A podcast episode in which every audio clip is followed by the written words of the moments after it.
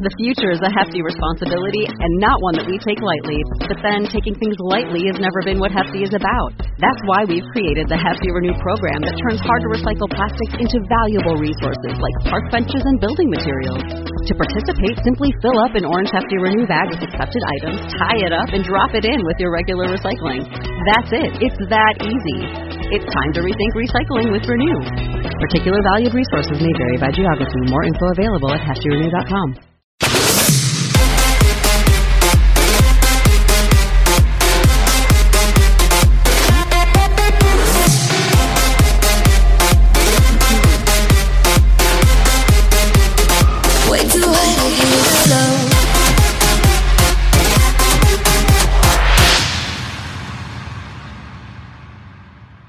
Hi, this is Christopher Lewis, and welcome to Dating Intelligence, the podcast where we give relationship advice from dating to marriage and everything else in between. And always with the goal of helping you to continuously be the best you at all times. So if you're looking for real, honest information to help you navigate your relationships, we've got you covered. We've got you covered. All you see is a I was waiting for you. I was like, "Where's my note? Where's my note?"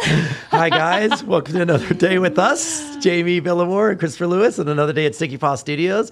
And uh, hi. hi. I knew. I should have locked your ass out of my car when I picked you up today. Guys, Jamie said when I when she picked me up today, I was waiting for her, and she goes, "What pole are you on?" I said, "I'm at the stripper pole." She goes, "What number five? So when I get there, she said when I was pulling the door open, she was going to lock me off and drive off. Was I was like, every pole in Vegas is a stripper pole. Don't fucking touch it and keep your hands to yourself. Oh my god, I just brought some grease and just greased it up the next time. So, all right, guys, like I said, we're here. Hello, hello. We got another great episode today, and uh, hi, Villamore, what's up? Man, I'm fucking tired I know today. you are. You went shooting yesterday I know, and I was on the range concerts all and day. What's this whirlwind you've been on? I've been seeing this on social media. Um, yeah, so I was um, invited to hang out at um, Tailfest Mm-hmm. this weekend. So it was amazing. A ton of um, very talented artists. Um, so it was really Okay. fun. I ran into um, Michelle Rodriguez. Oh, nice. I'm a huge fan Yeah, of. that's great. Um, She's had amazing. some good conversations with her, and yeah, she's a total badass. Yeah, she is. Yeah. How is she in like big presence when you saw her? Um, big personality, Yeah, just yeah. such a freaking lover, though. Okay. Um, yeah, she's a really cool, cool person. I bet our guest has probably had maybe some interactions with her. I don't know. Oh, well, let's take a look and see. All right, guys, we're going to get into this one today. So, our guest today is an actor and a technical advisor who has literally done his field work for his role on the hit show SEAL Team. This former Army Ranger and Delta Force operator is a true American hero who has served time in Afghanistan and now serves up one liners on screen to TV viewers. Please welcome and thank you for your service, Tyler Grey.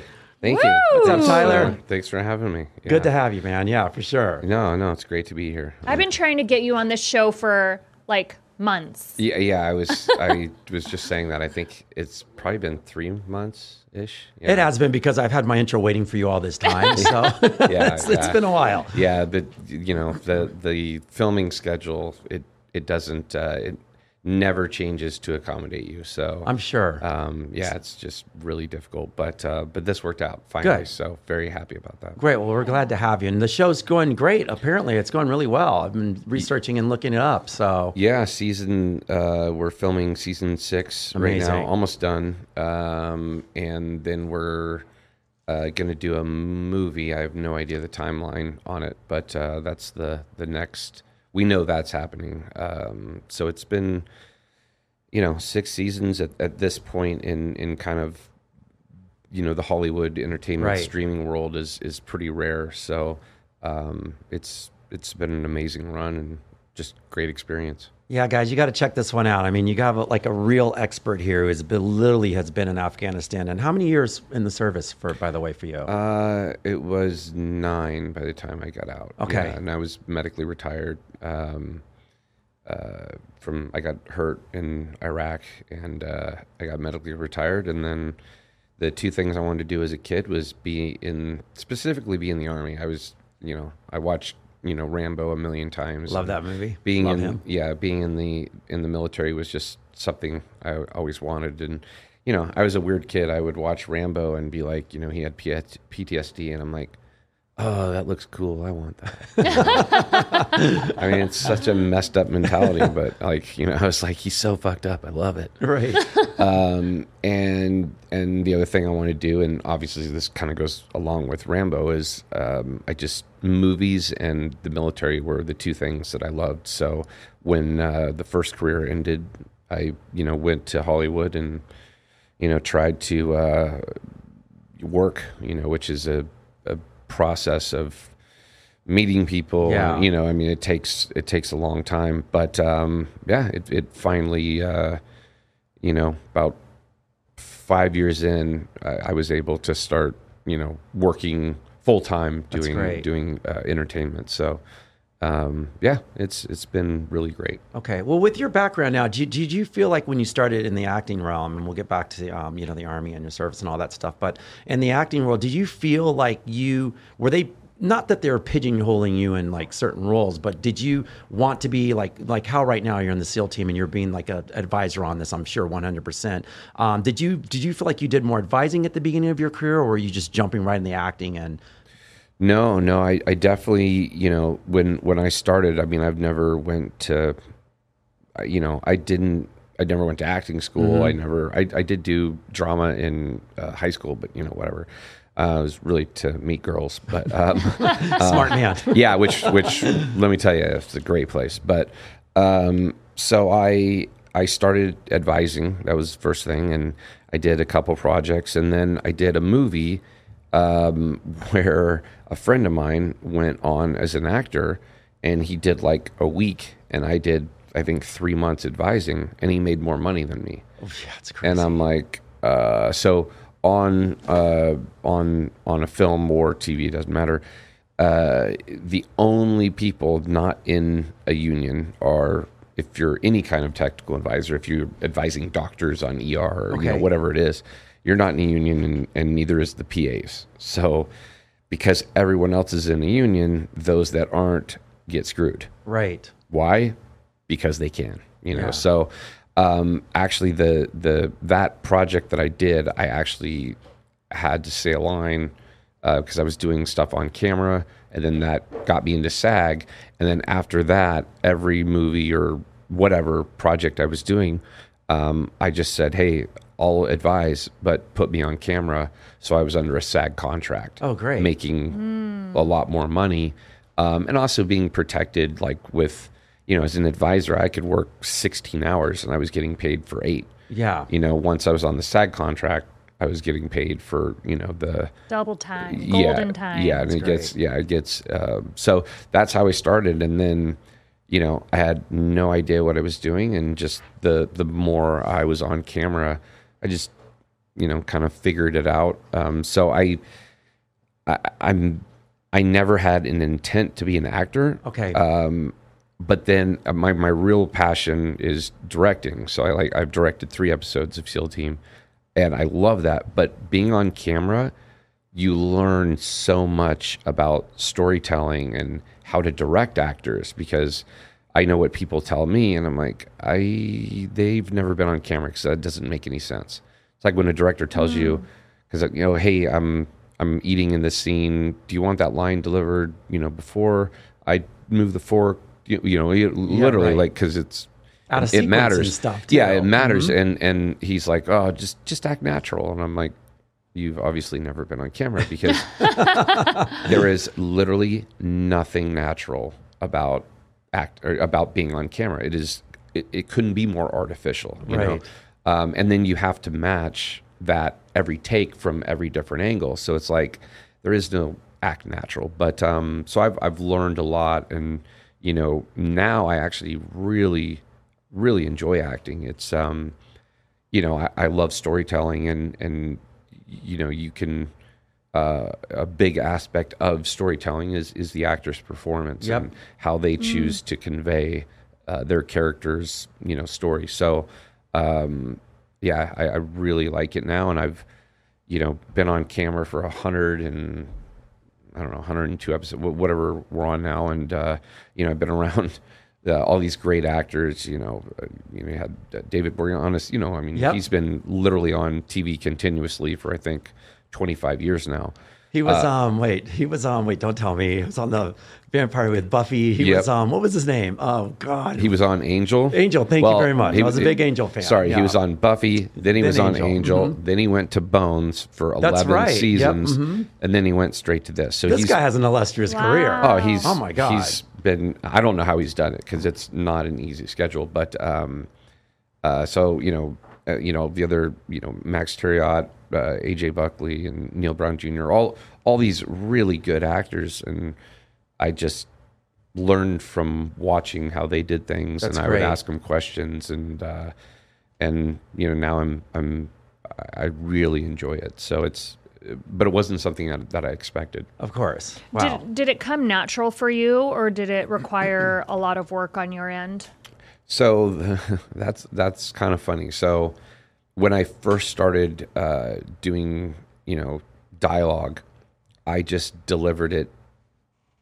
I, I don't care about being on camera. I'm not uncomfortable at all, and I also didn't really like being an actor wasn't my thing, so I didn't really give a shit.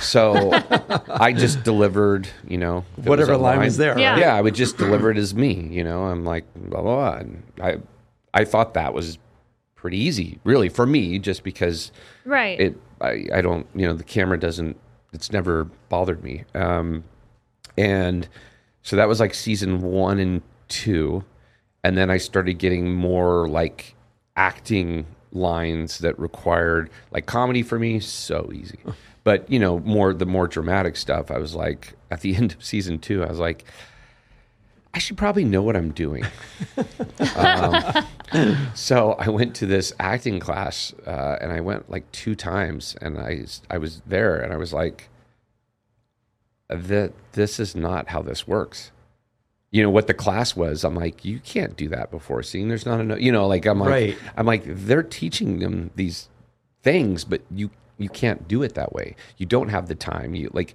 you deliver when they say and and you can't mess up anything i was just so i stopped doing that class and then i just really started asking the other actors um, and what i figured out and then i tried act like season three i was like acting Okay. you know, and uh, that was like not good.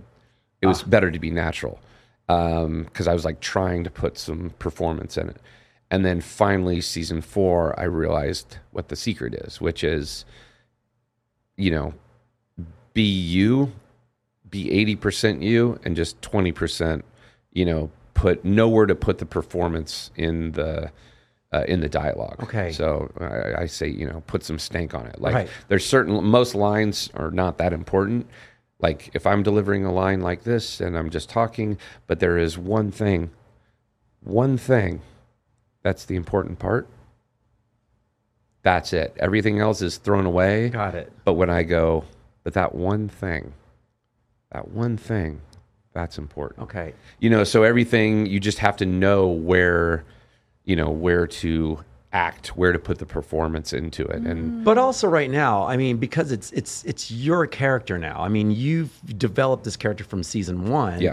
in theory, and now it's season four, five, and six, which you're going into. Yeah. It's this is you now. So it's like whatever stink you put on it, it's going to be who you are. That you that they see That you you've now. created. That you've created. Thank you very much. yeah, Yeah. yeah and and the other thing too is it's you know you're you're not in a real environment so mm-hmm. it's it's never really you you know it's you're right you're saying things that that writers wrote so it's not what i would say Yeah. so you don't have to change it that much because Okay. or you don't have to you know the character is yeah it's me delivering the lines but it's still not what i would say so it's Yeah.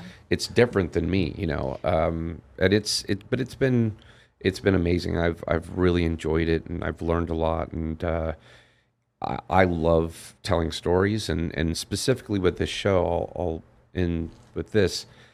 You know what I love about the show and what makes me proud about it is look is it cool to is it cool on you know on a movie or a or TV show? Does it look cool to you know fast rope onto buildings and you know riding helicopters outside the helicopter? Does that stuff look cool? Yes it absolutely does. Does it look cool to climb up a ship and assault a ship all that stuff looks cool and it is um but where I think the show really is is important is that what the show is really about. I mean, that's the gloss on it. That's the action, but the show's really about all the characters, how their lives basically get demolished, like the the um, what's the word I'm looking for the the destruction that that job does to their lives over time. Right. That's what the show's really about, and um, that's a very honest portrayal of of that job and of that uh, of that community um, and and the military in general. So I feel like yeah, we have some recruiting video type type stuff, um, but at the end of the day, we're very honest that hey, yeah, the job's cool, it's it's fun in a lot of ways, but it does come at a cost Okay. um, and and I'm very uh, proud that we're able to uh, put out that authentic portrayal of, of that life. Like, hey, you can do it, but this is what it is. Okay. you know, and um, I, Do you- I, I like that. Do you feel like, um, because of your history and career in the um, armed services, um, and then doing this, um, not to, I don't want to say overlap, but do you feel like you have some things in there because you are advising as well, and I'm sure it's probably that's the fun stuff for you and everything, recreation and all that, especially now as you're directing.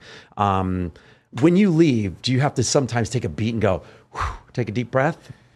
You know, it's weird. Um, I get asked that question a Okay, lot, mhm. and um, it it never it it never feels similar. Okay, you know, right. um, you know, like when I can be in an action scene and you know we're getting shot at and explosions are going off, and then I look behind the camera and there's you know a dude walking around passing out sushi.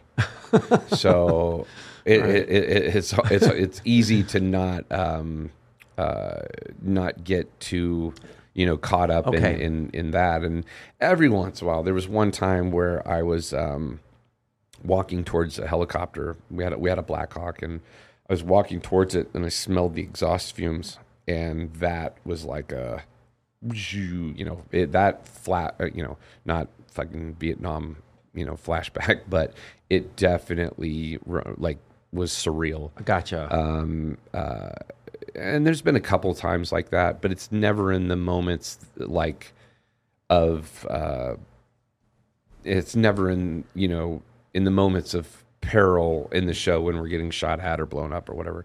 Um, it's in the moments where it's calm and you know I'll be riding on a helicopter and it just kind of you know takes me back. But I, the best thing, what's weird about the show, uh, is you know I got medically retired obviously and it and when I got blown up like it it literally I didn't know it was coming, obviously, and, Right. and I didn't know I didn't know my career was about to end, and it boom was over Right. in a millisecond. So this for me has also been therapeutic in that I get to go play, you know, I get to go play soldier again or uh, um, sailor technically, um, but it's and come out unscathed in theory, yeah, right? Right. Mm-hmm. It's, it's fun. I mean, it is actually harder to. Um, it's a lot more exhausting than I thought it would be. You know, when I went into it, I was like, ah, you know, it's gonna be easy compared to the, you know, being in the military. And you know, when you're wearing kit and doing the same action sequence for 12, 13, Yeah. 14 hours, it, it's definitely exhausting. But um, you know, getting to ride on helicopters and and do all that stuff again is is really kind of gave me the um, the closure Okay, that that's- that I was missing from the military. Let's great. talk a little bit about your accident. Do you want to talk a little I'll bit talk about, about that? Let's, let, let's see your arm. Oh, uh, yeah, so It's crazy. shit. Sorry. yeah, it's okay. Um, Yeah, so it you know I mean it was uh, a pretty. Um, I mean that was about a five year process of surgery, rehab. Um, you know, surgery, rehab, you know, or therapy, you know, heal up a little bit, then another surgery, and then I did that cycle for about five years. Wow. Um, and I was on, you know, a shit ton of opiates for that whole time because, you know, like that's, um, you know, legitimately because after every surgery, I'd have to, you know, I'd get on it, and then I'd get off, and then I'd have to get back on and get off, and um, yeah, it was it was really uh, it was a difficult five years, and now though it's funny because um, and actually this will come up later when we're talking about dating stuff but all the you know the most the worst thing that's ever happened to me at, at one time Right. i look back 10 years later and i'm like that was the best thing that ever happened to me Okay. like this Wow. best thing that ever happened to me um, because i am pretty confident I, I don't think a i wouldn't have got out i would have stayed in for 20 years I was going to ask you that. I, I absolutely would have. And B, um, just because I didn't know how long the wars would continue too. I, you know, um, and I wouldn't have left until, uh, um, until they did, which I would have been in 20 years. Right. Yeah. Because they were still going Yeah. on Yeah. even after 20 years. So, um, and, and I think I was, I was dumb, you know, I was young and, and, Well, you're Rambo. I mean, let's, well, you know, like I'm, said. I'm fundamentally, and, and I'm totally serious Mm-hmm. when I say this. You know, just kind of like the joke about, uh, uh, you know, Rambo and like, oh, PTSD. That looks. I want that. You know, I, I'm a fundamentally self-destructive person. Like, Okay. my that that I have a fundamental basis of self-destruction, and um, my theory is that the kind of that warrior mentality, it, it's fundamentally self-destruction. yeah. Do you feel like you operate in a space of high risk? That's excitement to you.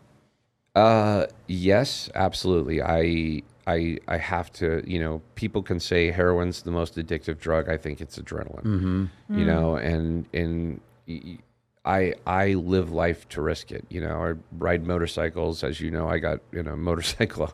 I got hit by a car um, uh, a year and a half Oh, Which ago. toted I that didn't mess up. see him get hit by the car, Yeah. but yeah, it, it but I did shoot guns with him. Okay. yeah. and um, very impressed. I'm so sure. initially you were right-handed, correct? yeah. So now he shoots left. Oh, incredible. So left-handed and and um and that that but that fundamental self-destruction too yes it's definitely chasing adrenaline. It's chasing like i live life to risk it. That, that's how i feel. But i think on a bigger you know I, i've heard you know i've had this conversation and people are like i don't i don't know if the that warrior kind of mentality ethos is is self-destructive. And i go well think of it this way. A thousand years ago a bunch of dudes charged each other in an open field with swords and axes. Yeah. If that's not self-destructive, I don't know what is. You, you know what I mean? And yeah. like it, it's Does that excite you when you think of that though? uh weirdly, yeah. It excites just- me. Does it excite you, Chris? I mean, I'm just sorry. I was looking at the other. Hello, I'm a I'm a Kush boy here. Okay, I like my Kush. I like my lo- Yeah. no. I I like my adrenaline. I have my fun, but this is a whole nother level that he's talking about. It's that thing where you just said about a thousand years ago, like it was just like you know you charge and you just go for it, but then you're all there's in. like probably eighty percent of those guys are full on. The rest of twenty are like, why the fuck am I running towards this? And my, it's like you know, Yeah, yeah. Right. Everyone's got their different things, but I, you know, and and the point that I was making, uh, because I've talked to a lot of people about this, is the job by by definition is self-destructive. I mean, th- there's nothing, you know, running towards gunfire Th- that's destructive. You know, um, so I think there has to be a fundamental mentality of self-destructiveness to do that job. And then what's interesting is once that job ends, whether you you know get hurt and get out, whether you just get out, whether you're retired, doesn't matter. You're still that same person, and it's shocking to me that people don't see that. Dude, the job was self-destructive. So is it really that surprising that when you get out, you're still self-destructive? right? No, that's who you are. Yeah. You know, and and so for me now, it's about um, taking that fundamental self destructiveness and just channeling it into positive, less self destructive things. Okay. So, um, and and for me, the um, the entertainment industry is so chaotic, and it's it's um, it, it comes at a cost. Like you know, the reason so many actors have issues is it's a destructive, it's Yeah. a destructive lifestyle, um, and it fits me perfectly. what makes it self-destructive Um, or a destructive industry, in your opinion? So I'll say this for actors specifically, you know, the the the the mechanism of, of production and filming, nobody cares. No, nobody cares. Uh, like, look at Robert Downey Jr. Look, look at all the drug problems with actors. The reason is is because you are expected to deliver at extremely high energy every scene all day for 12 hours. That's not sustainable. So it's, you know, Hayden uh, Panettiere, I think Yeah. her, her I actually bodyguarded her, um, which I have a really funny story about.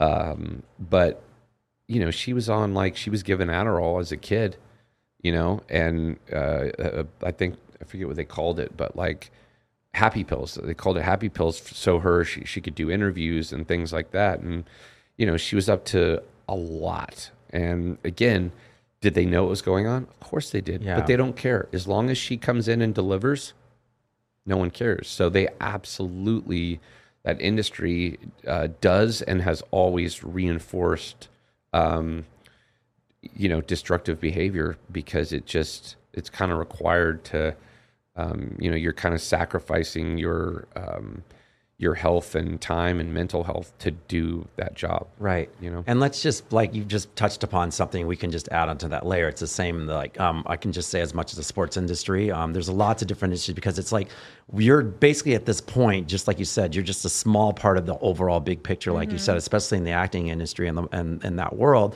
Because you know, like you said, you're required to be on set for so many hours. You're required to learn your lines. You're, like you said, to be at the highest level, to do your best performance all the time. And and, and just like in sports, the same way. And probably some of these high profile jobs. I mean, obviously the military service, when you're really in it, it's somewhat similar.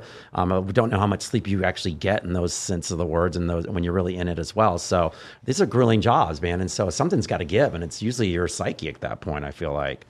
Uh, yeah, and and you know, again, the the you know the the process of of uh, just you know, like if you look into the military, like they give amphetamines to pilots, they give amphetamines to soldiers, because how else are you going to do an eighteen hour mission at night? You know, when you've had three hours of sleep, you Right. know?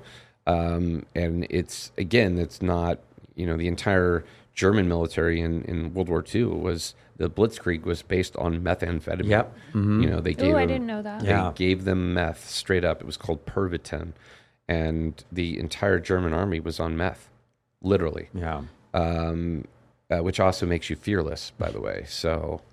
You know that's why the German soldiers were just doing crazy shit. They, they were, you know, they, they were methed out. You know, but um, uh, it, it's it's been around for a long time on on you know uh, you know the and again separate from the military but just the the powers that be you know whatever the you know people that they need to get the product they Yeah. want give them whatever they want I was about to say it's like there's like there's no means to an end when just like you have to literally like anything like I said military that situation acting if like if you're if someone at the top is getting what they need out of all of these things to make it work and getting paid or whatever it is power or whatever they will do whatever it takes to keep the the, the wheels going Right.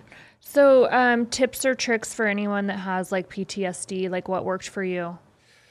Oh, great question. Um, hmm, that's a great question. So, I'll I'll I'll say this. So, uh, PTSD, re- referring to PTSD specifically, um, you know, PTSD. The the problem I have with that term or or that diagnosis um, uh, is that PTSD is not even remotely specific to combat veterans, nor is it specific to the military it is a very broad term that a person legitimately can have PTSD from car accident. Mm-hmm. You know, you could mm-hmm. be, you know, slapped as a kid and have PTSD from that. Your mom, you know, ripped on your hair your whole life, so you, you know, freak out when something happens with your hair. I mean, Right. those are all, you know, possible clinical mm-hmm. um, examples of actual PTSD. So the problem I have is when when you get diagnosed with PTSD,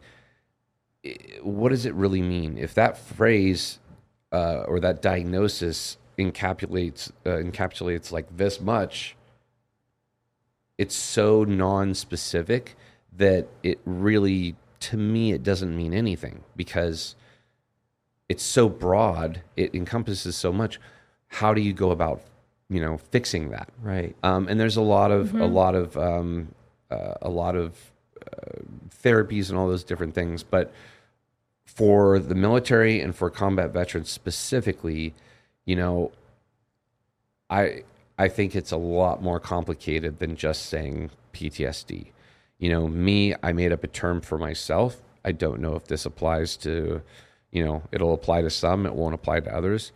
I don't have ptsd uh, i i figured that out. Like i i they were telling me you you have PTSD, you have PTSD, and I'm like, okay, well, what what is that? What does that mean? It's this, this, this, and I'm like, yeah, but I don't have any of those things. I'm definitely fucked up, no Yeah, question. right, right. But I don't have those things. And they're like, oh no, you do. You know, denial is one of the definitive signs of it. And, you know, all these, you know, smart, you know, psychologists, psychiatrists, all these things, and therapists, and I just went, and they keep telling me what it is, and um, you know, I finally said to one of the psychologists, I just said, look, you know, you know what you know about PTSD from college. You're telling me what it's supposed to be, and I'm telling you what it is. Like I'm telling you how I feel, um, and it's not fitting in with what you're saying. So I basically decided, screw it, uh, I'm gonna figure it out myself. And I came up with, um, and there was a whole thing that happened that made me come up with this. But uh, I I have what I call uh, LTSD. I don't have post traumatic stress syndrome. I have lack of traumatic stress syndrome. Um, and what I mean by that is, you know, if you're a good, you know, member of n- a normal first world society, you know, if you work well and fit well in America, you should suck in a war zone because it is the 180 degree opposite of regular society. You should suck. Once you get to the point where you're good in that combat environment and you can deal with it and you can handle it and you can operate in it, you've been reversed wired. And now you should suck in society. Mm-hmm. Once oh, Wow, you're changed to this, you shouldn't be able to you can't back bounce back and forth. And we act like you can, but Right. you can't because you've been reverse wired. Okay? So for me as an example, LTSD is I am now calm in chaos. If the environment is absolutely level 10 chaotic, I'm chill as cucumber. Because that's what you have to be in in a combat environment. Yeah. Right. CQB fighting within a house, it's crazy. So I'm calm in chaos. If the environment is calm, that chaos is in my brain. Like I can't What's handle outlet? Yeah. I, I can't handle calm. Right. I, I need I need that chaos to be comfortable. So what do I do? I create chaos. Okay. I, you know, drink, I ride a motorcycle 120 miles an hour. I, you know, um, I, uh, you know, get into relationships that I know are going to be painful because I need chaos. And oh, that girl looks chaotic. Sold. I'm in, right? um, and and that's you know, and that's what I need. I, I've been reverse wired, and so I have to create that chaos. And as soon as I create it, I'm calm again. Okay. Wow. And so that's I have I need traumatic stress to feel calm. Is there a s- is, Are you still in that space? Yes, but I now because I I figured it out, I now know how to create healthy chaos. Okay. Like so for me, being on set, it's fucking chaotic, especially when you're, you know, directing and producing and acting. Like it's chaos. I'm sure. So that chaos of the environment, uh, like I love, you know, working on the show because it's chaos. So I'm I'm good at it, and I it it, it fills that need. It's healthy chaos, um, and I just have to be aware, you know, outside of that too. Sometimes, yeah, I'll, I'll start to feel myself creating that chaos, you know, in in a negative, bad way, and I'm like, all right, this is why you're doing it, and you know, once you know the why, it's it's uh, much easier to change it. Um, but I think you know my LTSD thing, and you also got to understand like there's a whole thing about brain chemistry. Like, you know, when I got out of the military, you know, I, I got the injury and I got out of the military and I was just like, you know, I'm not, I'm normally, I'm normally so resilient. And I was like, but I'm, I'm just disproportionately emotional and I could just tell my brain wasn't normal. So I went and got an entire like hormone blood test, everything. And like my testosterone was uh, like seven. I'm like, well, shit, you know? Yeah. Be- because I, I couldn't work out for five years. And, you know, I went from here to here and I was like, well, that's not good. Yeah. You know, obviously, well, that's why I'm being emotional. And it's just one of those things where, uh, for whatever reason, especially in the US, we, no one takes an integrated approach. It's like, you have PTSD, go to mental therapy. But don't worry about like your hormones. That has nothing to do with anything. Bullshit. Right. Like, you know, happiness is literally a chemical. It's called fucking serotonin Right. Yeah. like serotonin, uh, nor, uh, n- n- uh, norepinephrine, or you, you know all those things. It's like it's literally chemicals. If you don't deal with the chemical, especially talking about TBI and how TBI affects your brain's uh, production of, of chemicals, it's like you got to do everything. You got to do everything at once. You can't just do therapy or this. Right. It's an integrated approach. Um, and to my knowledge, no one, I've never seen any place that takes a fully integrated approach to. Um, I don't think you can work on mental health without also working on physical health, without also working on spiritual health. It, it all goes together. It's all Right. right. Yeah. Um, have you ever looked into or experimented with plant medicine like ayahuasca, um, so ape? funny funny you say that so i've been wanting to do ayahuasca for probably three years now Okay. um, and just with the show the timing hasn't worked out um, i have dozens and dozens of friends who have done it and i've never heard anyone say it was anything but amazing Right. um, my buddy has a nonprofit um, that takes veterans on experiences and Right. uh, it's combinates. You know, sometimes it's um, uh, ayahuasca, ibogaine, psilocybin. You know, he's got Yeah. a whole kind of system, and everyone that I know that's done it says life changing. Um, so I'm definitely definitely going to do it. Um, I haven't I haven't yet, but um, just waiting for the right time. I would love to introduce you. Yeah, no, I've I've heard nothing but great things, and um, it's uh, you know I think I think we're just now starting to open the door into experiences that actually not only you know what what do you get from a therapist? You talk to them and they give you some feedback but all change happens from within. All realization happens from within. And you know obviously with ayahuasca you're making your own realizations. And that's why that stuff sticks is because it's not just therapy it's you going within yourself. Um, and i and i think that we're really on the edge of of truly and, and you're also talking about potentially with like psilocybin and things changing the structure of the brain Yeah. Right. you know healing the brain and uh, and I think I personally think that healing the brain is um is the real I think that's the real approach that needs to be taken with like PTSD and these things because it's ultimately it's it's a brain issue it's a chemical Right. issue it's Right. uh, you, you know what I mean it's yeah it's it's you know I think it also like um, encompasses a lot of healing for that trauma, like purging and just um, releasing, sitting with yourself, um, being still. yeah Um, Right. Just so much to, to take in and learn. And It is, but I also like um, from both of what you're saying. Um, I feel like you have to, like you're t- talking about society and things like that.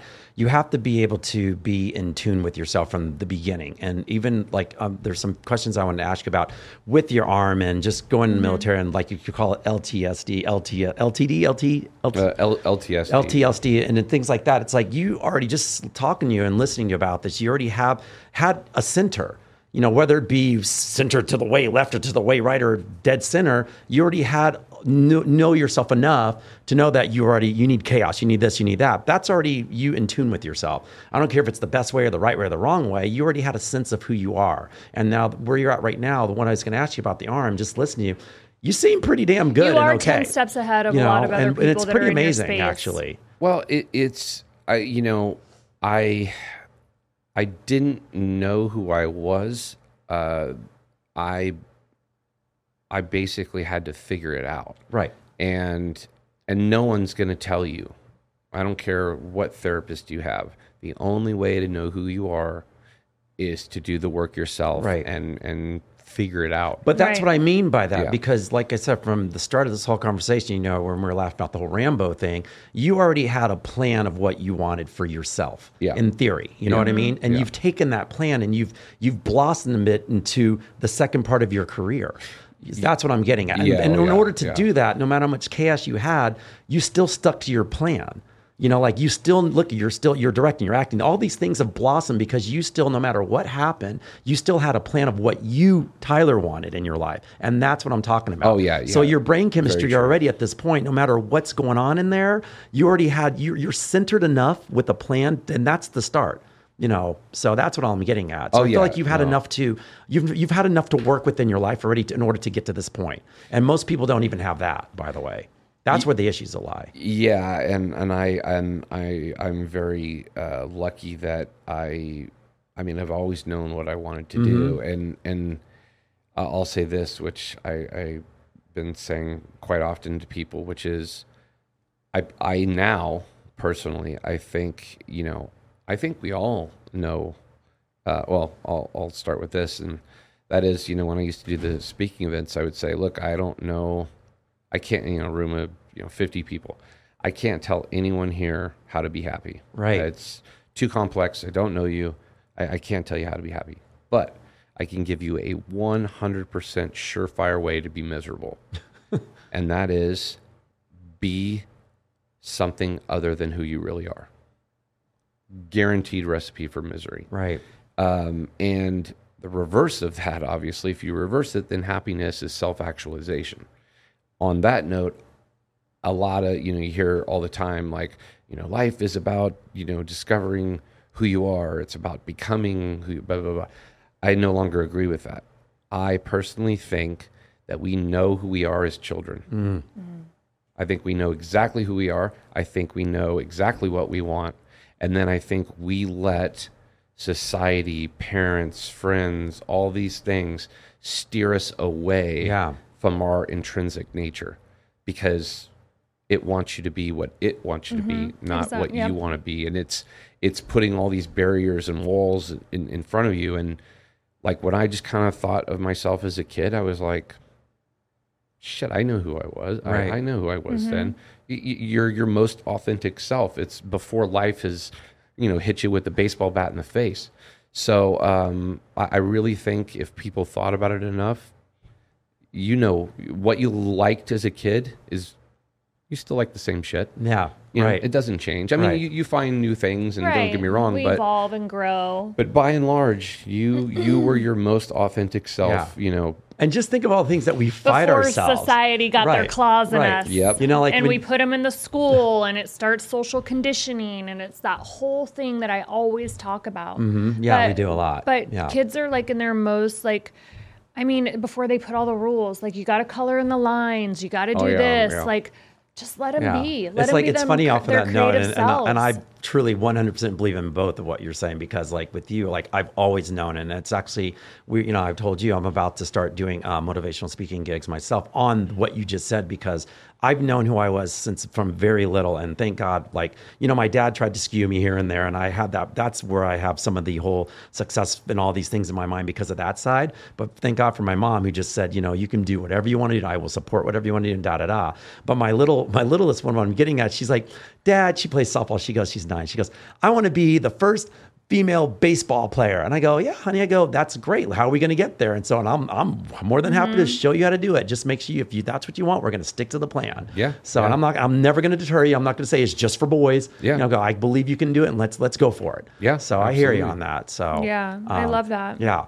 Well, like I said, you, you, you, you're, you're on point. You have your stuff together. You're very calm. I don't know what chaos we've got gotten here to make you so calm mm-hmm. today, Tyler. That's why he likes but me, 'cause Jesus I'm a- Christ. you know, it's like, 'cause I'm a ball of chaos. You're chaos. calming me down. I'm just like, I'm sitting there going, I need some chaos right now. But you're like calming me down. So we're going to add some more chaos in your life right now, but throwing in the Give air episode chaos. right now. Right? Hey, you know what? You already got me earlier today. All right. So, Jedi. guys, we have Tyler Grey on our show today, and thank you so much for being here. This guy's amazing right now, former Ranger and now acting and doing his thing. So he's, he's just actually complicated his life by making it more chaotic with fun and excitement and entertainment. So thank you for entertaining the world Yeah. with what you do. Oh, yeah, absolutely. All right, so here's our topic episode today. It's called Fight or Flight. When do you know if you should fight for something or decide it's time to move on and let it go? And I'm not just talking about just relationships in general, you know, because there's always something that we want so bad, and it's just sometimes just like it's that we just didn't reach the end, and we can't. It's just not meant for it, not meant to be. Yeah, absolutely. I, I mean, I'll speak from my experience. I, I think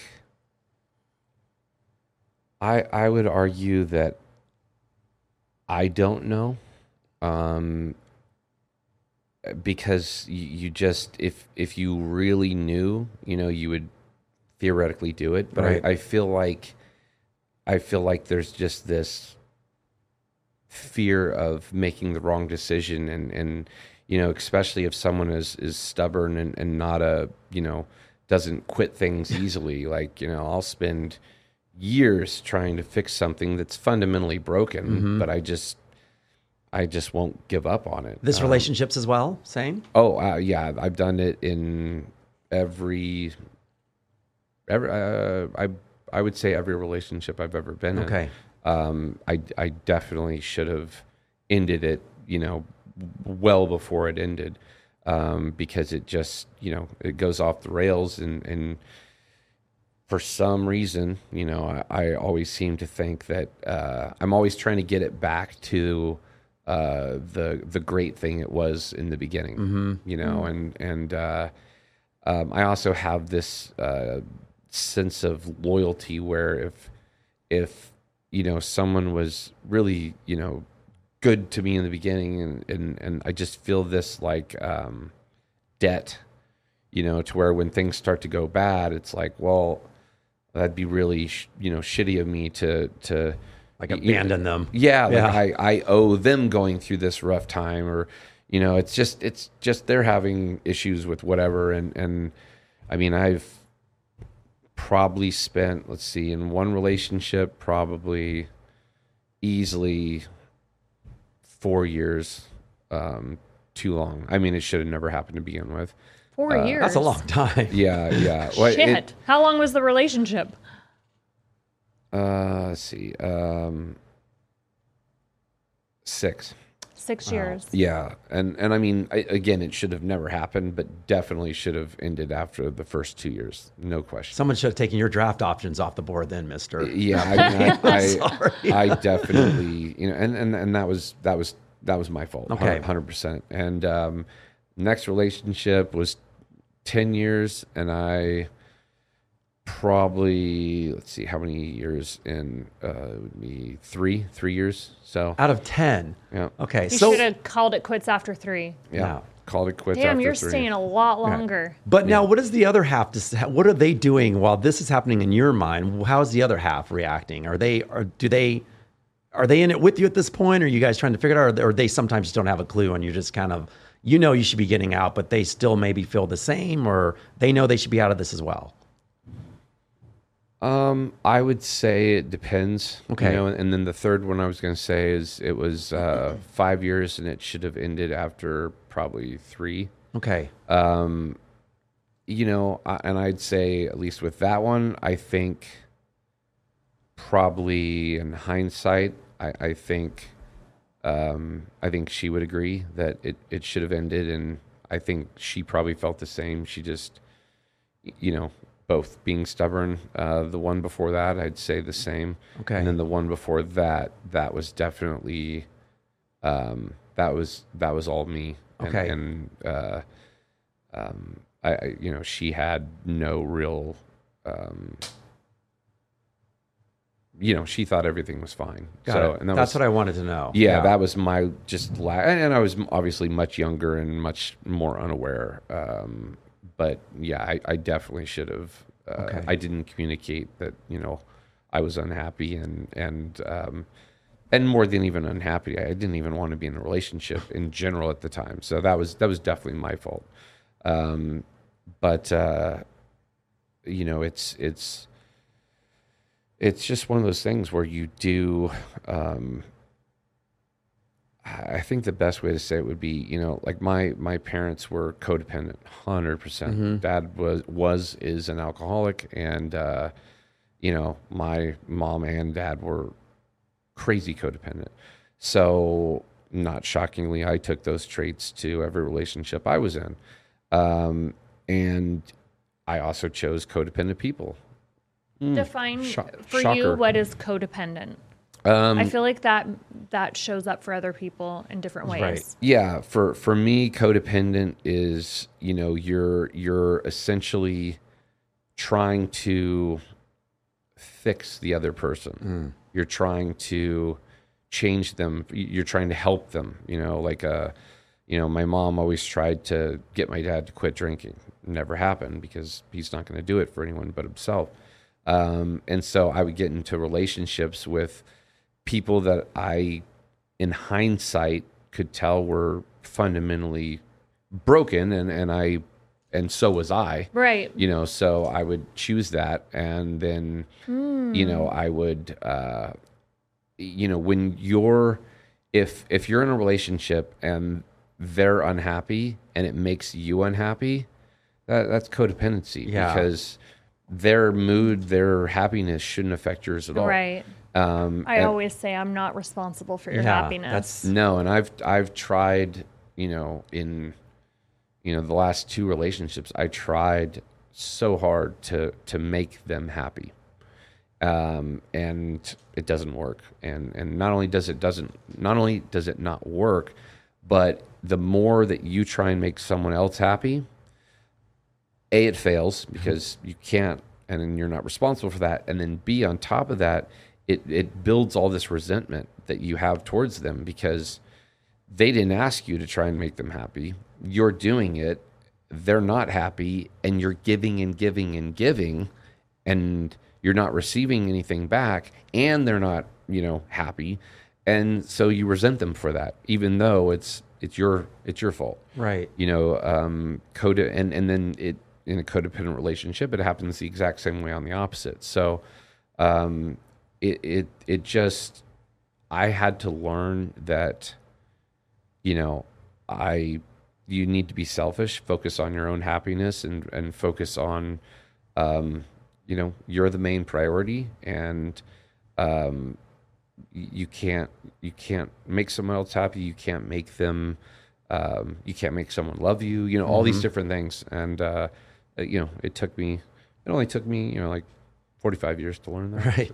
That's all. The So I hard feel I feel good I feel good I feel like I've I've moved quickly Yeah. You've grown. You've grown. Yeah, Uh, yeah. The hard part is, is like when you know the signs are coming and you just can't, like you said, in your case, you just want to help out or you want to make sure you don't leave them and or abandon them and things like that. And you're just kind of just, you see it coming, but you're just now you're kind of like that guilt sets in or whatever it is. yeah, Whatever it is I takes think we know. We Yeah. know within the first few months. Right. But Yeah. what happens is our we rationalize and we make excuses. Yeah. Oh, it's just this or that. But then looking back, I feel like we can identify, okay, I did ignore that red flag, Right, or yeah. I did ignore this. And Well, we should hope just- so because if you get back into something, you know, we we start off by thinking that because you know we're all stronger, we're all getting into something for the most part. You know, we've learned our lesson. Right. It's not going to happen again. Da da da. And then you get the next one, you're like, fuck. You know, like you ah. said, it's here he goes again. You know, but you're but you start to catch those signs a little bit sooner. But once again, you just can't get out, and it's that thing with the marriage a lot of the time. Why communication is so key because when someone voices an opinion of saying like, I don't want to be here anymore or I just don't like you, or you just don't make me happy. And it's like, well, let me try to fix this, this, and this, and make let's see if this will work. Yeah, see, that's that's. I don't Yeah. know if that's really communication. It's more so comprehension. So I think we can communicate all day long, but if we can't comprehend what the other person is trying to convey, you're you're not going to win. No matter Mm-hmm. Right. how great your communication is, it's But- it's being able to actually comprehend and understand the needs of of your partner. right. And still, on both sides, it's still a cop out though, because if someone said that to you, like, you know, Yeah. Jamie, you're just not fulfilling my needs, da da da, and yet they still stay. While you're going through your old, like you said, your own stuff, and, and I'm going through mine now. Now we're codependent, like codependent on each Right. other. It's like, well, That's the person who said that should have fucking got out in the first place too. Yeah. So it's you're right. It's a lot of codependency, and that's that's a different way of looking at it. And because there are different many ways of codependency. A- absolutely, and you know, I read a book, "Codependent No More," which is like the the Bible of codependency, for lack of a better term. And it's, um, I mean, it's a it's a great book, um, and a lot of of things applied to me when I read it. Um, and you know, the other thing is that I- think there's uh, with codependency, I, I personally think there's a uh, another core issue, which is fundamentally um, you know, for me, I'll, I'll say that as a child growing up, like I was alone a lot. I had imaginary friends, you know, I was just, I was alone quite often and I hated it. Okay. It drove me crazy. And, um, you know, I took that into adulthood of, of not wanting to be alone. And so, you know, when you're in a relationship and it's going bad, um, is it worse than being lonely? Right. Usually, I mean, it's probably not, but you know, you, you have this fear of loneliness and you feel like you need, you know, you, you need someone because, um, you know, when, when, when you're by yourself, that's when, uh, that's, that's when you're, you know, that's when you're, um, when you're by yourself, that's when you actually have to listen to Yeah. your own And head. sit with it and, And- learn from that yeah. stuff. I agree with that. Well, no, I mean on a negative side. Oh, like, gotcha. when you're Yeah, alone, right. That's when you know, like my mind. If I'm alone, and you know, like my head will, will just start spinning Okay. on on you know negative things. So I I you know for a lot of my life, I was generally just trying to distract my thoughts because they just they'll they'll run nonstop. Um, you know, going to sleep, it'll just freaking you know, and it's Right. it's um, you know, it's it's kind of a mental um, kind of a mental torture in a way. So, you know, I would stay in relationships because it was a distraction and it was it was someone to calm, you know, again, Right. like if they're chaos, then they'll calm, you know, me. Um, and, and again, obviously that's not fair or good to be in a relationship. Um, and I didn't realize it at the time, but now, um, it's, it's obvious to me that, you know, the fear of, of being alone and the fear of, of, you know, being alone with my thoughts and, you know, just not having, um, interaction, uh, was a, a major reason why I stayed much longer than I should have. yeah. Do you feel like you're still in that space? No, I mean, I, I, I think after this uh, last, um, the last relationship I was in, I, I definitely realized a lot of things. Um, I read a lot of books, you know, the codependency one uh, being one of them, and I found it. I looked it up. Actually. yeah, it's a great, great book. And um, but I mean, uh, there's a bunch of things I read, and I, I really, uh, and, and actually, I shouldn't say just that I read. You know, I went to um, a 60 day, um, you know, th- a therapy place, and in inpatient or you know, not inpatient, but resident, you Right. know, treatment.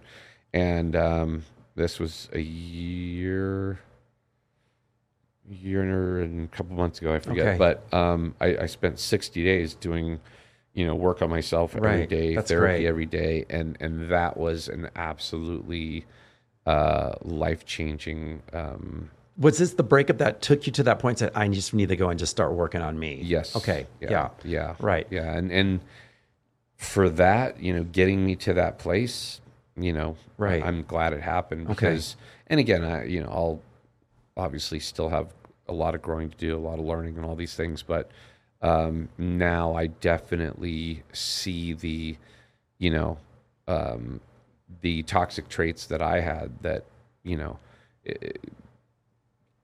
you know, there, there's a million things in every relationship I've ever been in that are absolutely my fault. No Okay. question. No Okay. question. Um, and so now it's about, all right, I can't control the other person, but I'm not going to make these same mistakes Yeah, like you to again. be accountable for those mistakes as well. Yeah. Yeah. So I want to know about the flip side to all this, you know, like with the younger generation as well. Amber, what's up, girl? We got a new intern producer behind the helm right there Yeah, right what's now. up to our new This, this, intern? this, this, our new intern called me sir today. I go, whoa, whoa, whoa, whoa. first of all, don't ever call me sir. She didn't call me ma'am. That's what I wanted to call you, ma'am. But Amber, how old are you, if I may ask? I'm 23. All right, so here's so here's what I want to do the flip side on this because I feel like the younger generation is more used to being by themselves and because of technology and social media and all these things like that. Amber, would you agree with that or do you still I know you're social, but are you looking to get, you know, no, no one's looking to get serious or like to really lock it down at the, the younger generation anymore. What do you think about that? So the funny thing is, is I'm dating right now. Okay. So How's I- that going for you? Um, it's going good so far. Um, a lot of our like ups and downs is basically the same thing as um, Tyler has been saying. Mhm. Is like he was a veteran before, and since he was in the battlefield, and since he is now back in reality, he can't process it as well. Right. So normally he's home a lot and he plays video games to ba- basically balance out like his form of to disconnect. Yeah, Yeah. right. Yeah. It, it, it, Is it a form of or a way for him to disconnect? Yes, it's like yes and no. So basically, he uses video games to relax himself because Okay. that's the only way that he can relax.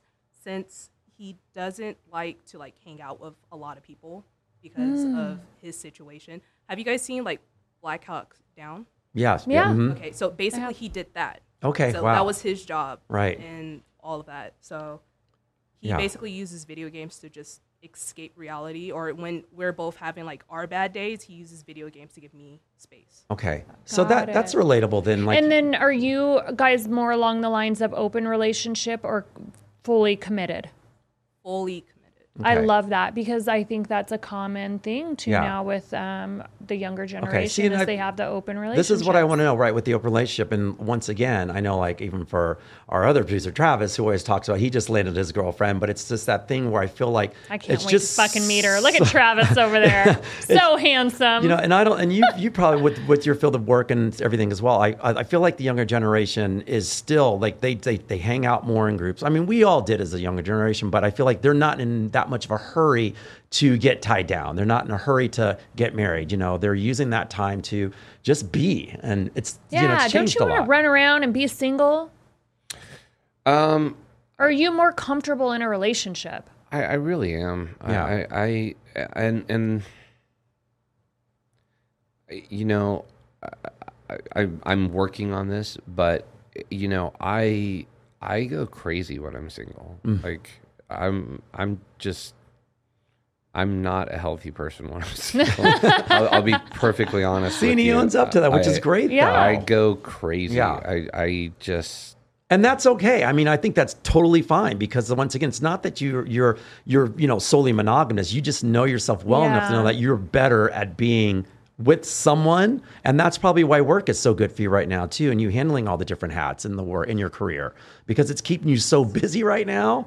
You know that it, it's squashing all that extra noise in your life. Yeah, well, and and something I'll say too that I I learned when I was in the therapy, which I never thought I would say, but you know, I basically realized that I'm a sex addict. Hmm. You know, I didn't even know Right. what exactly that meant.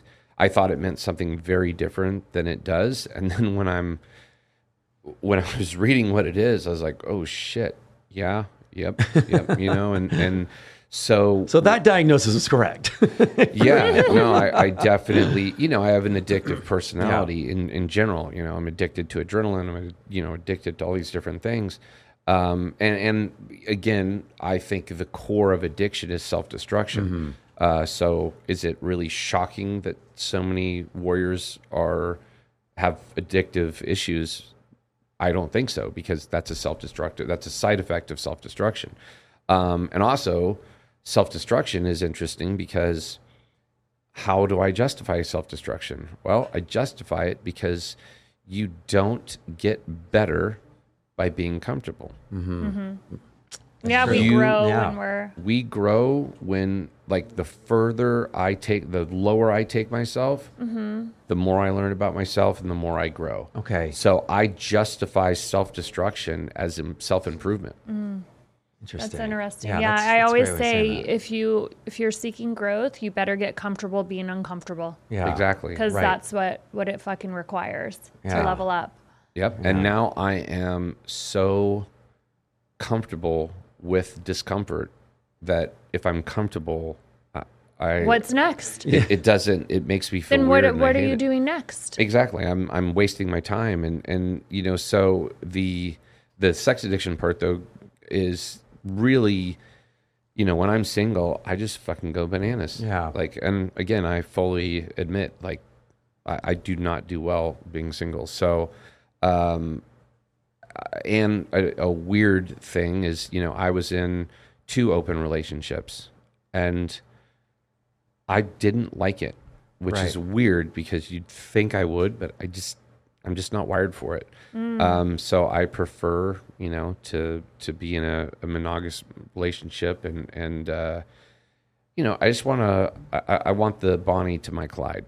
Oh, I like that. You know, Yeah. I want I want Yeah. a a ride or die who's just down for anything, and and um, you know, I, I want a life partner. You know, someone to do life with as a team, and um, and that's and that just kind of like you know, again, is that is that healthy wanting to be in you know like i i'm better in a relationship? Mm, you know i don't know probably not. I probably need to to figure out some you know uh No, I, I feel like I operate at a higher level when I'm in a committed relationship. Yes yeah see i i This I coming feel- from the girl who breaks up before Christmas. I'm just kidding.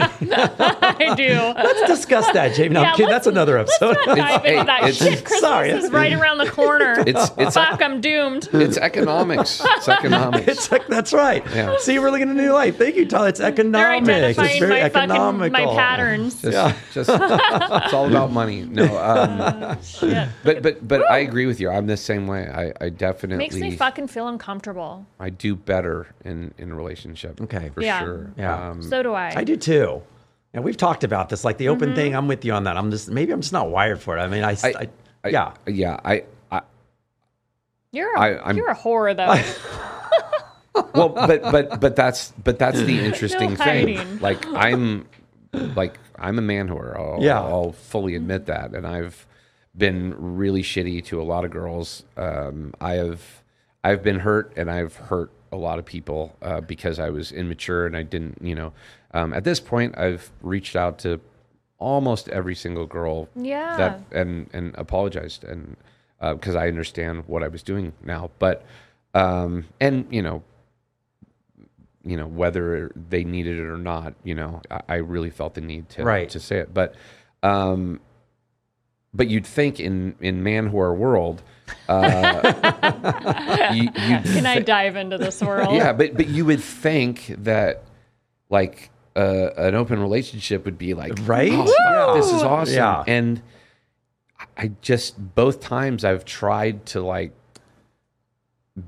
do it and and both times I just don't I don't like it. It doesn't Okay. align with you. Yeah. Yeah, it just it doesn't work. But but again, you'd think it would. And um and and I know a couple that are in an open relationship. They've been in one for 7 years. And it and it works for Yeah. them. So- So And when you say you're a sex addict, do you just want to have a lot of sex with the same person then? Or do you crave something different? Do you cheat? Like what no, I, define your Like, what is your definition of a sex addict? Uh, well, I, it- yeah, I mean, it's it's different for everyone, obviously, but um, like for me, I like I really need that that like it's not um it's so fundamental to like my needs like i have to and it's not even like necessarily sex every single day. It's just um it's one of those things where i am addicted to like being sexual with someone and and and and you know if if you know it goes along with like porn addiction you know like i've i you know i looked at playboy magazines when i was fucking 7 years old you know um and actually the way i found out that i, I was a sex addict is because i figured out through reading stuff i was like all these qualities match my dad. You know? And then i kind of was like oh shit. It matches me too you know? Right. like and and so i think it's i don't want to say hereditary but it it's Maybe defi- a predisposition. yeah absolutely. And and and like i said he's an alcoholic so he has the same addictive traits but you know he's absolutely a sex addict. Um and i don't want to talk anymore about how i know that but um, but it, it's one of those things where you know um, i just like when i was younger i was all about the chase Yeah. Yeah. I was all about the chase, and as soon as the chase was over, next. Yeah. And again, that's not uh, that's not good for people. Um, but I, it was just I, I couldn't control it, and each time I would tell myself, "No, I really like this girl." Like I was subconsciously manipulating myself, Right. to get Stay on that path and yeah, keep moving yeah, forward. to get her and then Mhm. once i got her I, I didn't want her anymore and and it, it was it was and i hated myself for it and each time i would think oh i'm i'm not doing it this way and and then for a while i just i wouldn't date anyone i, I wouldn't you know because I, didn't want to hurt them yeah. How did you get out of that space? uh, i think partly just getting older you know More mature. Yeah, like in my twenties, I was such a shithead, um, and uh, y- y- well, even in my early thirties. um, but I think as I got over o- older, it, it just kind of you, you know the impulse as Yeah. a guy when you're younger, it's like fucking, fucking, fucking. Do It's it, like fucking, fucking, everything. Yeah, it's it's such a relentless drive, um, and and then I finally, you know, kind of It's like it balances out, like it almost plateaus, uh, and you just kind of just go, all right, because you've been, like you said, you've been through it enough to finally, like anything, you've been through enough to go, all right, I know where I'm at now. I know, I know how I need to be, and da da da. Hopefully, you know, Yeah. hopefully we. I love when you go da da da. That's me Da, da, skipping da. over a lot of shit. Yeah. well, it, I, the other thing too is I think that you, um, you know, like as you get older too, like now, now it's like you know, even when you know being single now, it's like you know you see a girl or or you or a girl even shows interest, and you just kind of do the math of time and effort, and you're like, nah, right. you, you know what I mean? It's Yeah. like. Could I? Yeah. Right. Do I really want to at this point? See, that's the stuff that kept me at bay at a young age, though, Tyler. Right there, the the, the chase has always been there. Like I, I love the chases. I love the shit out of women now, and it's just like, you know, the the funny thing about it is that I know I've been through it so much to know where where I look down that path that you're saying. It's like, Yeah. no, it's not even worth going there because a I don't want to I don't want to be in that situation the next day where she feels like I'm an asshole or vice versa Yeah. or anything like that. I can cut it off because the thrill of the chase is the lead up, and then I'm happy at that point and go, yeah, I, I don't see us together tomorrow. I don't see us together in a year from now, so I'm gonna stop this before it gets bad. A- a- absolutely the I got really way. good at that. So um, yeah, and no Christmas. Shut the hell up. No Christmas. All right, so guys, we have Tyler Grey on the show. We are going to ask you the question today, Mister Man. You get the question. You've been a great guest, and we're going to dive right into this one. All right, so I'm going to choose one of these things. How many Um, do we have today? We have a few. Okay. Oh, this this will be a good one. At what point is it acceptable to send a nude pic? They ask from they ask for them right away, and most of the time I'm uncomfortable, so I say no. Now I kind of want to want to, but I don't want to come off as easy or like a slut. Wow, she went right there for it. So, at what point is acceptable to send a nude pic? I mean that that's a good question. I, I would say it it varies. Yeah, right. um, it definitely varies. Uh, I, and I would also say it varies between if you're, you know, a guy or a girl. Um, you know, like I, you know, I think it's it, it's hilarious to me that dudes, you know, m- meet a chick one or two times and then send dick pics. That's that's such a fundamental uh, misunderstanding of Right. women. It's kind of hilarious. Um, but Just wait till you hear the real answer from girls on how they react to that. That's even more laughable. Oh, yeah, it's it's crazy. But like you know, nude pictures. I'd say once a a doesn't necessarily the the relationship doesn't necessarily need to have turned physical uh, in in person. Mm-hmm. But once there's you know a sexual um, uh, dialogue, you know, and it's it's heading that way. Um, I think at that point it, it's acceptable. Once it's within the sexual realm, then then I think it's acceptable. Um, but until it gets there, I think it's like it's out of context. Yeah, that's a great answer. I agree with that. Wonder- What do you say on that one, Jamie? Um, I don't think I it's mean, I know you ever get a lot of dick fucking pics, so I get acceptable that. to send me a fucking dick pic unless I ask. And that's the acceptable part I feel about. like if I want it, I'll come fucking see it and take it. That's, I'll take that any day. Okay, yeah, sorry. Let, let me be very specific. just just so yeah, let me be very specific. I was answering that in reference to yes, yes. girl. That's No, correct. of And course. you yeah, were yeah, on yeah, that. yeah. That was Yes. you know a girl. Um, for a guy, uh, yeah, like a, uh, I, I've I've never sent an unsolicited, you know, any picture. Right. if your girlfriend was like, "Hey, baby, send me your," like, you know, would you send it? Oh, I'd send. Yeah. Yeah, I, I mean, I've sent dick pics, but it was because it was requested. you know. Right. I mean, I think I've sent unsolicited dick pics to my girlfriend. I mean, because she's, you know, You're we're, like, at, we're at that point in our lives. You Yeah, know? So, well, yeah. so I'm not, Morning. you're Yeah. right. Thank you. And that's acceptable, you know? Yeah, Yeah. I mean, yeah, and I've pro- I'm sure I've done it for a, a joke, you know, at some point. Um, you know, take a picture of the, you know, uh, you know, the key and send it to me where it's at. And Yeah. then, you know, you got the key, and then in the deep background, like, you know, oh, yep, there's a dick there. That's hilarious. Um, Yeah, it's you know, you know, use it for fun, but I'd be like, "Baby, Yeah. it's no different than what we want the girl to come to the door with that trench coat on Oh, yeah, nothing yeah. else on. No, I mean, a- that's see, it's just A- it's all in good taste and fun. Yeah. So yeah, I um, I don't ever, I don't send photos. You But don't I have to. think You're in lingerie all day long. I I- mean, what's like? What. I'm just saying. It's Yeah. like you know. It's like obviously, it's just the imagination is already at that Just Google point. me. well, you, you know what though, Th- th- that actually does bring up a very good point, and that is, you know, now in the digital age, you know, to further answer her question, Mm-hmm. is if you're going to send a nude photo, you know, hey, not all relationships last forever, and just know that whatever you send digitally will last forever Yeah. and can get posted anywhere. And this That's a is good why point. I've never sent a nude fucking photo. Well, but see, but that's so shitty though. I mean, it's it's you know, not I- because I, I, am like, baby, if you want to see me naked, Right. I come meant on over. I meant shitty in the fact that not that you do that, just Oh, shitty in the fact yeah, that it's just a- someone might actually take thing. revenge or something weird out there. That that's shitty. especially like with you and like your industry too, Yeah. like Yeah. blackmail, all these things. Yeah. So I just don't engage and I don't send them. Um, so that makes a lot of sense. But It, and on that note, for the girl asking the question, once you get to that point, if if you want to send a nude photo, Mm-hmm.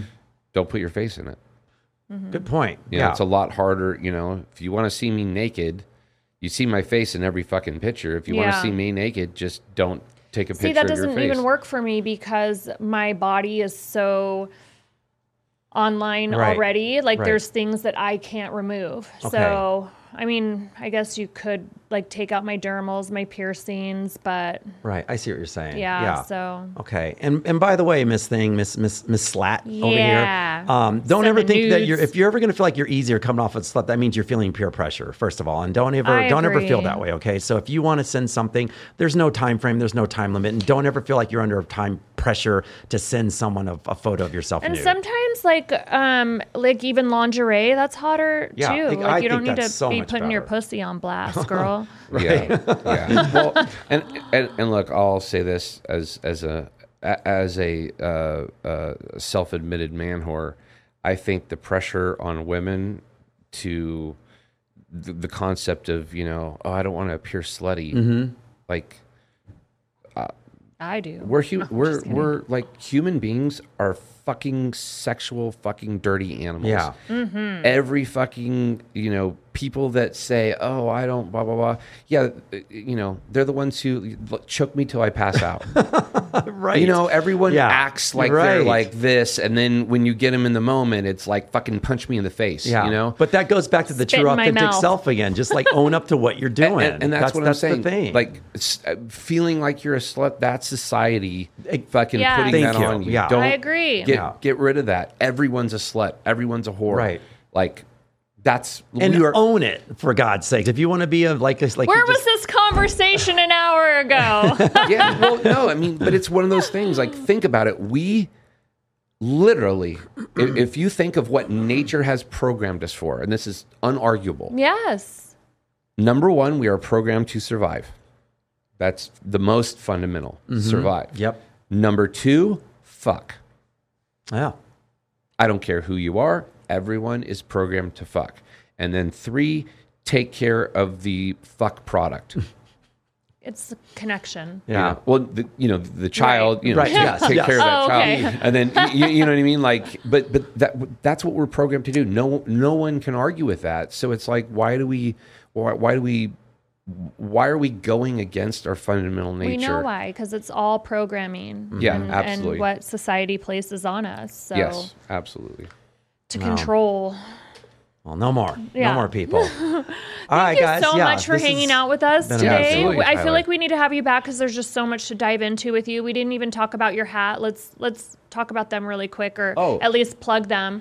Um, when I met Tyler, he gave me this hat, and I was like, "Wow, this is really cool." So tell us a little bit about that, really Um, quick. so if it's actually a, a former teammate of mine uh, started a company called Eagles and Angels, and Yeah. um, he takes uh, or we donate, and, and there's I don't even know over a hundred people now that have done it, Mm-hmm. where we donate our uniforms from when we were in, Yeah. and then he takes them and cuts them up and uh, makes you know the the that's part of my uniform. Sid, could you grab that Yeah, hat for Um, us? that's part of my uniform. That's the camo behind Oh, the that's, flag. that's amazing. Um, So- and he makes wallets and other stuff, and and so it's actually yeah, this part is of my worn uniform. Um, his fatigues, that's right? that's Yep. great. From when he served, and then it has his name in here. oh, that's unbelievable. Yeah, and Yeah. he but and so that's the Eagle collection on, and it, the company's called Eagles and Angels, and then I forget what percentage. So I donate the uniform, It's really cool. and then I choose a veteran nonprofit, and I, he donates a The proceeds? percentage. Uh, no, it's a percentage because. Uh, as him and I always joke, it's like you know, it cost him money Right. to Gotta- do it, so he's right. got to make something out of it. But he donates a percentage of the profits to the nonprofit that I choose for my, you know, for my hat. What a And- great cause. And and there's a there's a bunch of cool um, stories from, like I said, over hundred veterans that have done that series. So Okay. it's, it's awesome. That's that's I love amazing. that. I love that too. What do you have to plug today, sir? You know what? I'm plugless. I'm gonna go Yeah, plugless today. I'm just gonna just I say, love it. Yeah, I'm plugless today. Just, Wi- just wireless? check him out. Go right. So, all right, guys, we have Tyler Grey on our show, and once again, Tyler, um, please let them know where they can find you on. Um, and first, tell the show SEAL Team, guys, check it out. Mm-hmm. Um, what station's that on? One more time, please. Uh, so it's on CBS Right. originally, and now it's moved over to Paramount Plus. Okay. which is CB well Paramount's platform.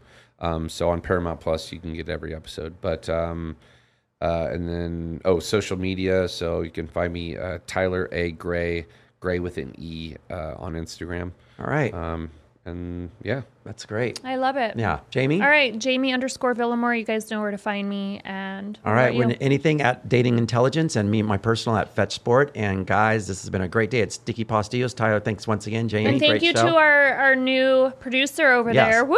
Thanks, Amber, for some of your feedback. Thanks for chiming in. Yes, please. Love it. All right, guys, it's another episode, and we will see you soon.